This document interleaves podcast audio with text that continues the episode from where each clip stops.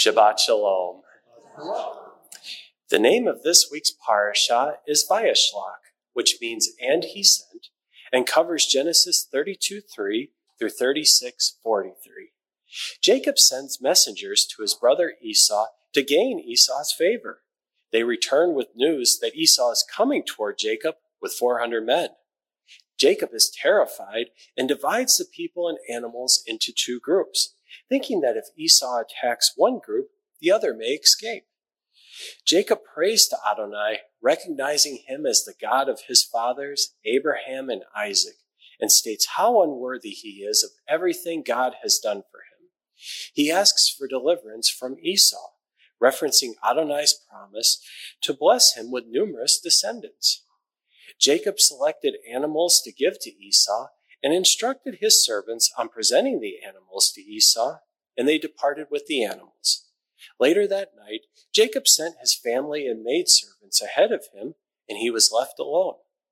While Jacob is alone, he wrestles a man until dawn. When the man realizes he can't overpower Jacob, he touches the socket of Jacob's hip, which injures Jacob. The man tells Jacob to let him go because it was dawn but Jacob refused unless the man blessed him. When the man asked Jacob his name and Jacob told him, the man changed his name from Jacob to Israel because Jacob struggled with God and men and prevailed. Jacob asked about the man's name, but the man asked Jacob why and blessed him.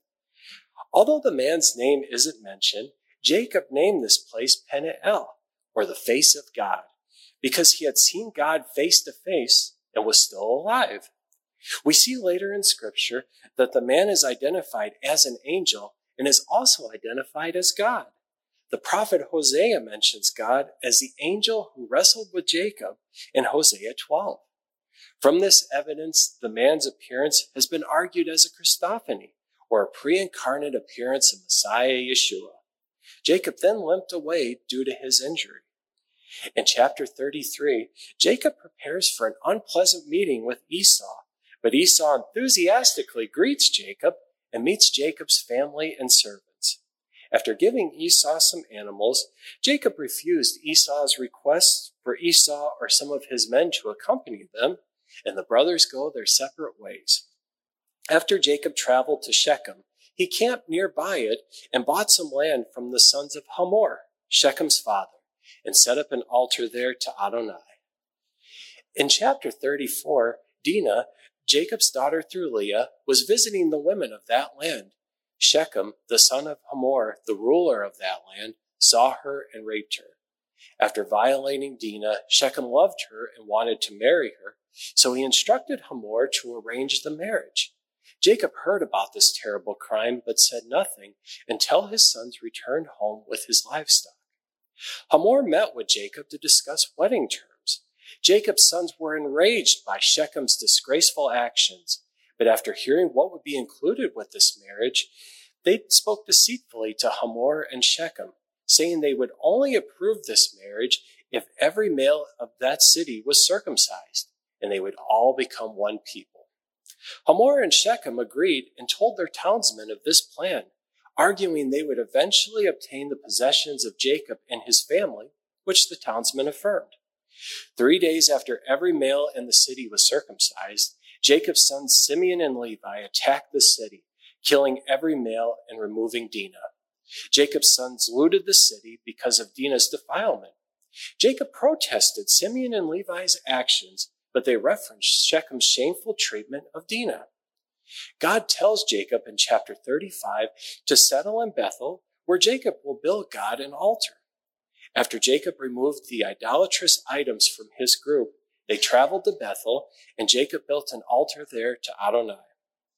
When Jacob returned from Padan Aram, God blessed him by reaffirming Jacob's new name as Israel and including Jacob and his descendants in the blessings promised to his fathers. Adonai talked with Jacob and Jacob set up a stone pillar there, calling the place Bethel. During the journey from Bethel, Rachel experienced a difficult pregnancy, but gave birth to Benjamin before she died. Rachel was buried on the way to Ephrath, Bethlehem, and Jacob put a pillar over her tomb. When Israel stayed in the region beyond the Tower of Eder, Reuben slept with his father's concubine Bilhah, and Israel knew about it. Jacob's twelve sons are listed with their mothers, and the chapter ends with Isaac's death. He was buried by his sons Esau and Jacob.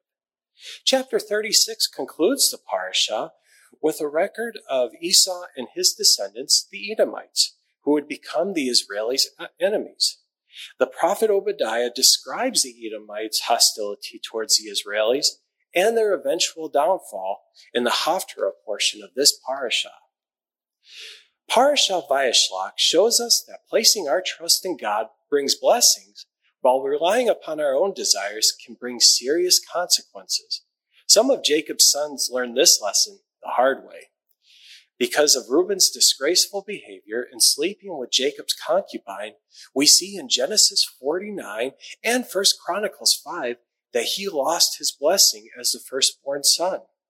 Simeon and Levi were next in line for the firstborn's blessing, but they also lost this blessing in Genesis 49 due to their excessive retribution against Shechem and the men of his city.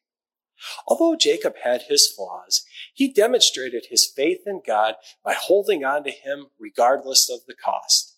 And God blessed him with a new name and reaffirmed his inclusion in the blessings promised to Jacob's fathers, Abraham and Isaac. And from the descendants of Jacob's son Judah came the promised Redeemer, Messiah Yeshua. So let's trust in God by loyally following Yeshua as Lord and Savior and experience the blessings he desires to give us. Shabbat Shalom.